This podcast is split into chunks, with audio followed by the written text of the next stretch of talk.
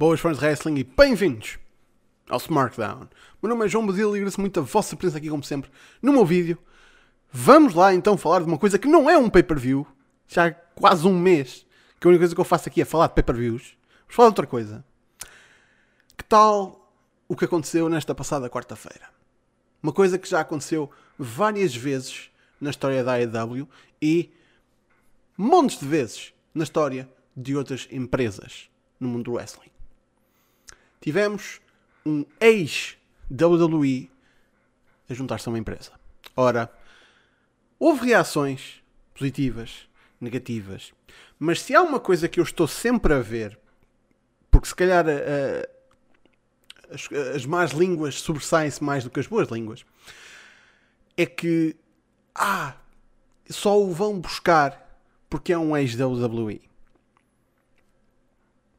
Este, este, este argumento, que é sem dúvida válido para alguns casos, não é válido para todos.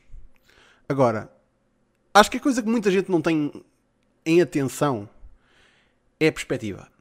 E neste caso, existem três perspectivas que nós temos de ter em conta quando avaliamos a situação de uma pessoa que estava na WWE, que sai da WWE, seja por despedimento, seja por término de contrato, e vai para outra empresa. Eu nem estou a pôr aqui em questão o facto de ser a AEW, pode ser o Impact, pode ser a Ring of Honor, pode ser a Indie ali da esquina. É a ida de uma pessoa que tem nome, não é?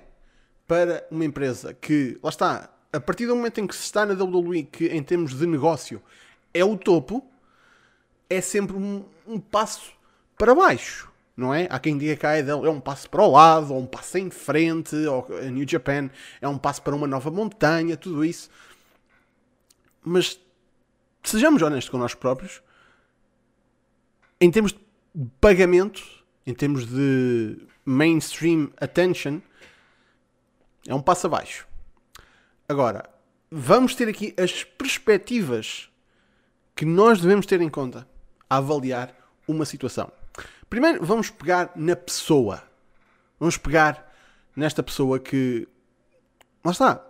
Esteve no topo da indústria. Esteve na WWE. Fez. Lá está. Depende. Pode ter feito muita coisa, pode ter feito pouco ou nada, pode ter sido. Lá está. Temos vários casos, desde alguém que foi WWE Champion, como o Moxley, como alguém que esteve em combates de destaque no WrestleMania e esteve no nível do título intercontinental, como um Miro ou como um Matt Cardona. E malta que só esteve no NXT e ainda está muito em desenvolvimento, como uma Tai Conti.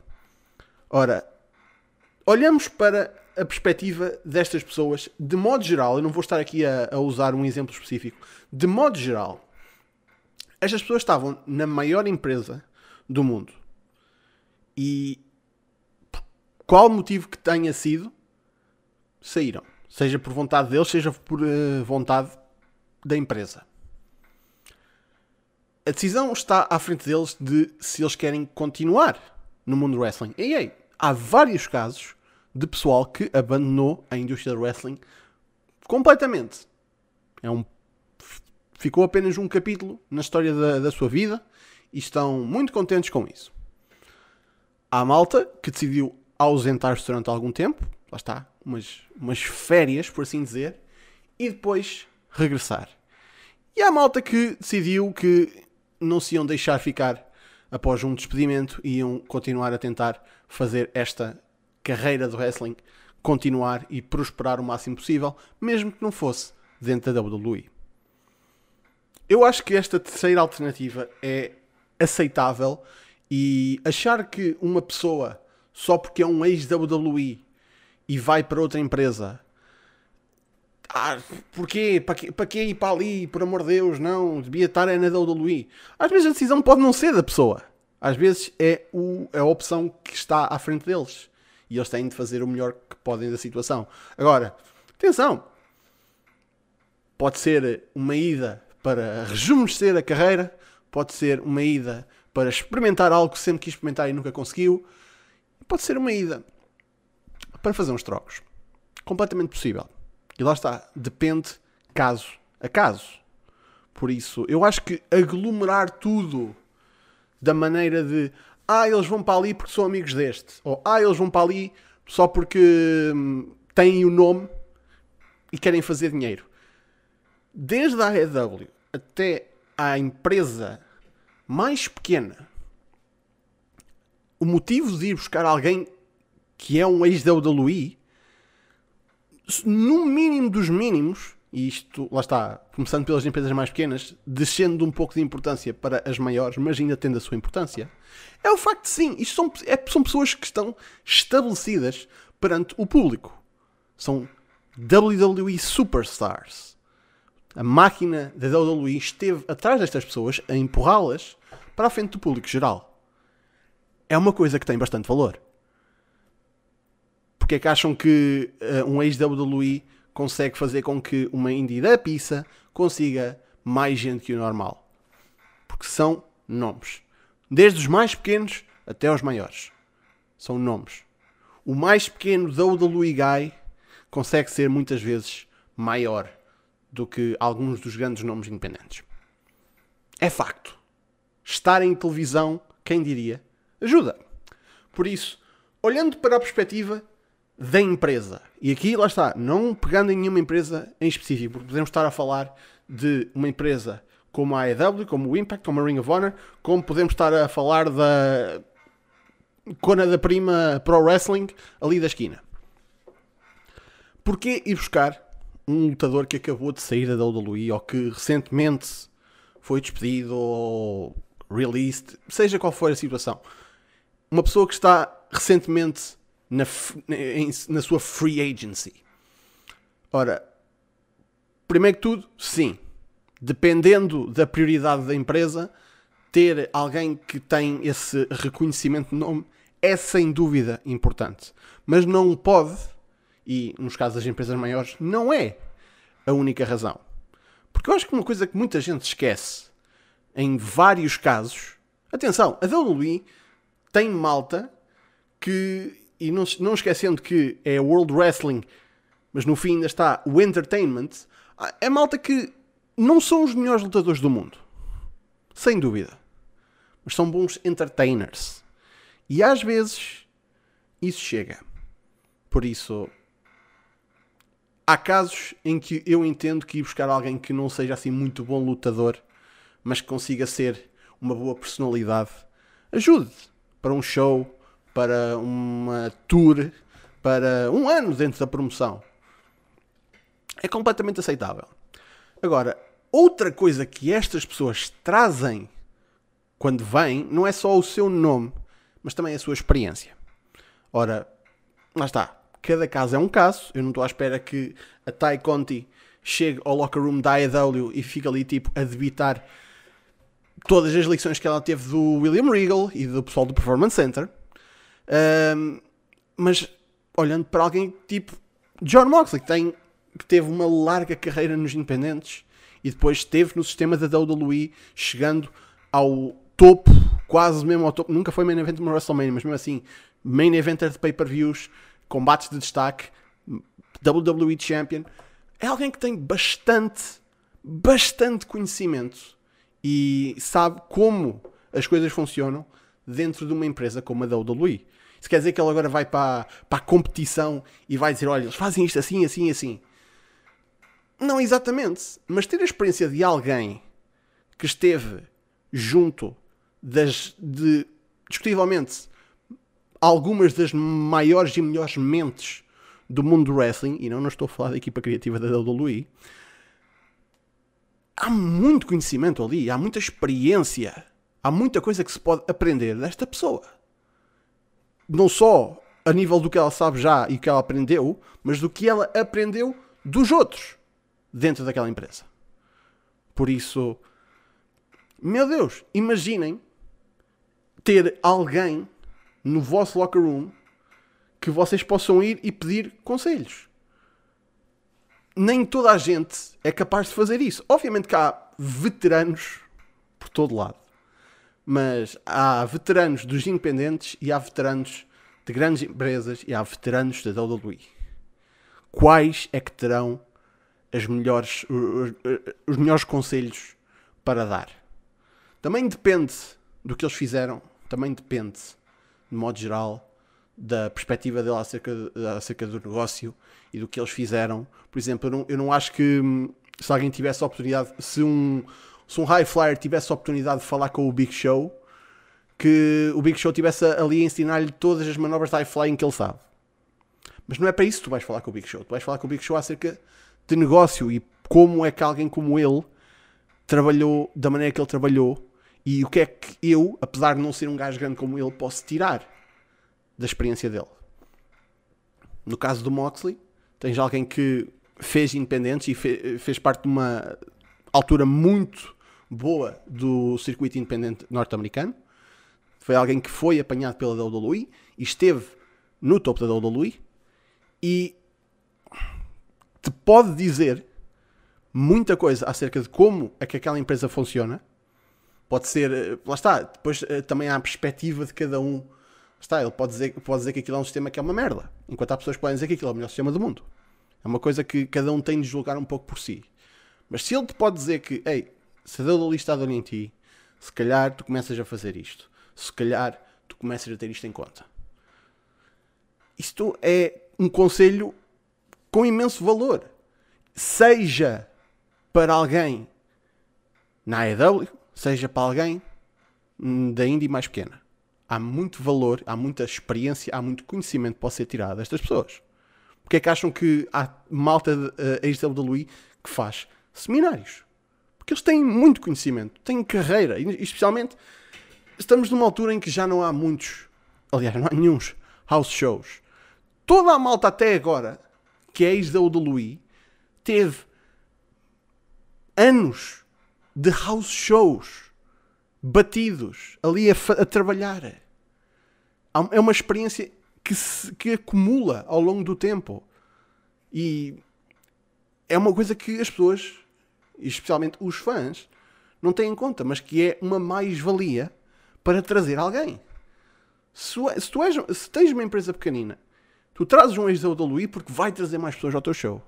Mas tu também trazes um ex da WWE porque sabes que a malta da tua zona, que tu bucas, pode fazer, podes fazer ali um seminário com ele e ele vai transmitir algum conhecimento que pode fazer da tua promoção melhor. Meu Deus! Olhem para o CTW.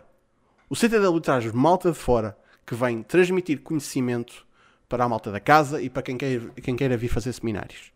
Isto é uma enorme mais-valia para a empresa. É assim que uma empresa melhora, a pegar em conhecimento e melhorar.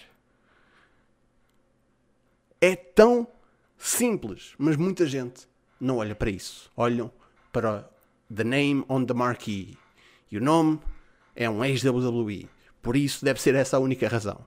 Não é. Acreditem que não é. Mas depois olhamos para nós, os fãs. E os fãs, lá está, depende. É um bocadinho é também aqui a questão do tribalismo. Depende de como é que eles se sentem acerca de uma empresa e depende de como é que eles se sentem acerca de uma pessoa.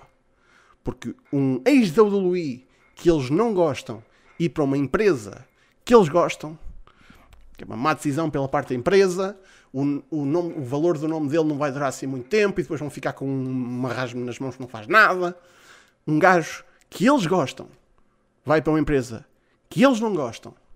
Ah, claramente só estou a ir buscá-lo pelo, pelo nome que ele tem. Não tem uh, vão usá-lo muito a mal há sempre aqui este, esta predisposição dependendo da pessoa e dependendo da empresa. Por isso, agora recentemente tivemos o caso do ex-Rusev Miro, aí para a EW. Eu rio-me a ir ao Twitter, que é uma coisa que eu raramente faço, e ver as reações das pessoas. Porque muita gente começou logo. Só foram buscar porque ele é um ex da WWE. Só foram buscar porque ele andou a, chutar no Meltzer e andou a fazer coisas no, no Twitch em que ele andava a falar da carreira dele na WWE. Por isso ainda estava relevante. E eles só foram buscar por causa do nome que ele, uh, que ele teve e por causa de, dos combates que ele teve com o John Cena. Essa foi a a mais interessante que eu, que eu vi. Eu não consigo olhar para isso desta maneira eu vejo no, numa, contratação deste, numa contratação deste género, eu vejo alguém que mostrou em televisão que tinha potencial. Eu vi a má gestão de uma empresa a deixar uma potencial estrela apagar-se. E depois deixaram ir embora. Porquê é que ele não haveria de ir para outra empresa? Porquê é que outra empresa não tentaria pegar no potencial que lá está e fazer uma estrela para si? Porquê é que uma empresa não contrataria uma, alguém que esteve no sistema da WWE na sua fase inicial? Depois há uma coisa que muita gente parece esquecer. Vamos aqui pegar no exemplo da, da Tai Conti. Foi alguém que foi recrutada pela WWE, que, foi, que não era do wrestling de todo, era alguém que veio do judo, foi recrutada pela WWE esteve dentro do sistema da, da WWE. Todo o wrestling que ela fez foi dentro da WWE. Acho que é capaz de ter feito algumas coisas na, na Evolve, não tenho a certeza, mas ela esteve dentro da bolha da WWE. A AEW vai buscá-la. Vão dizer que é por causa do nome dela? O grande nome que ela criou? Ah, mas esteve em televisão da WWE, por isso já, já é um nome maior do que muitos. Não é por isso. Está ali uma, uma, uma, uma jovem que, que ainda está no início da sua carreira, que mostrou potencial suficiente sem sequer estar dentro do mundo do wrestling para ser pescada pela WWE e depois de dar provas dentro de outra empresa, recebeu um contrato. E há pessoal que olha para isto como uma coisa muito má. Mas ei, o Brasil só está aqui a defender a AEW. Vamos virar para o Impact. Que tal o regresso do Eric Young à TNA? Ao Impact? É assim uma coisa tão má? Oh meu Deus, só o foram buscar porque ele esteve na WWE? Vamos esquecer a carreira muito mais extensa que ele teve dentro daquela empresa. Vamos esquecer que ele, antes de sair de lá, foi campeão mundial. Ah, ele entrou e foi logo campeão mundial. Pá, não, não foi, não vamos aqui fingir que já estava nos planos. Olha, o Eric Young, tu daqui a uns tempos tu vais sair daí da empresa e saltas para a nossa e és logo campeão mundial. Mas uma empresa joga com as cartas que tem. E a partir do momento em que aquela pessoa está disponível, ei, a gente pode usar já este gajo e este gajo é nosso, é, pode usá-lo como nosso próximo campeão mundial. É só por eh, name recognition? É um fator, não é a história toda. Porque no fim do dia, uma coisa que, que o pessoal também se esquece é que estamos a falar de lutadores que foram à maior empresa do mundo. Por algum motivo é. Numa boa quantidade deles, não todos sem dúvida, mas uma boa quantidade deles, é porque são mesmo muito bons. Por isso, se a WWE os deixa ir, não quer dizer que eles tenham perdido valor. De todo. Simplesmente são um valor que pode ser usado por outros. O ditado diz que o lixo de um homem é o tesouro de outro. One man's garbage is another man's treasure. Uma, uma coisa assim. Isto aqui também se aplica, só que aqui está a coisa. Se a WWE está a chamar isto lixo, eu não vejo razão nenhuma para outras empresas não pegarem nestas, nestas pessoas e usarem-nas como os tesouros que elas são. Por isso, esta é a minha perspectiva acerca de, do ex-WWE. Sem dúvida que há, há situações em que o nome é tudo o que algumas empresas vão buscar, mas não é a única coisa que estas pessoas têm de todo. Por isso, deixem-me a vossa opinião. Acham que é isso que a AEW está a fazer? É só ir buscar a ex-WWE? Acham que o Impact é só isso que está a fazer? Acham que esta malta que sai da WWE devia ficar fora da indústria até terem uma oportunidade para voltar para lá? Deixem as vossas opiniões, como sempre, nos comentários. E esta semana é tudo. Muito obrigado pela vossa presença, meus amigos. Cá estaremos para a semana. Para mais um Smartphone, já sabe, Facebook, Twitter, YouTube, está tudo na descrição deste vídeo. Ou em smartphone.net. Não se esqueçam de juntar ao nosso Discord. Battle Royale todas as segundas-feiras, em direto no YouTube e no Twitch. Estando a tentar resolver o problema de fazer transmissão no Facebook, aquilo anda complicado. Mas pronto, já sabem onde podem apanhar. Não se esqueçam de ver todo o outro conteúdo que há no Smartphone, no Espaço de Fontes, Círculo Guardado Podcast. Vejam as streams do pod que ele anda aí a voltar. E até para a semana. Begin my.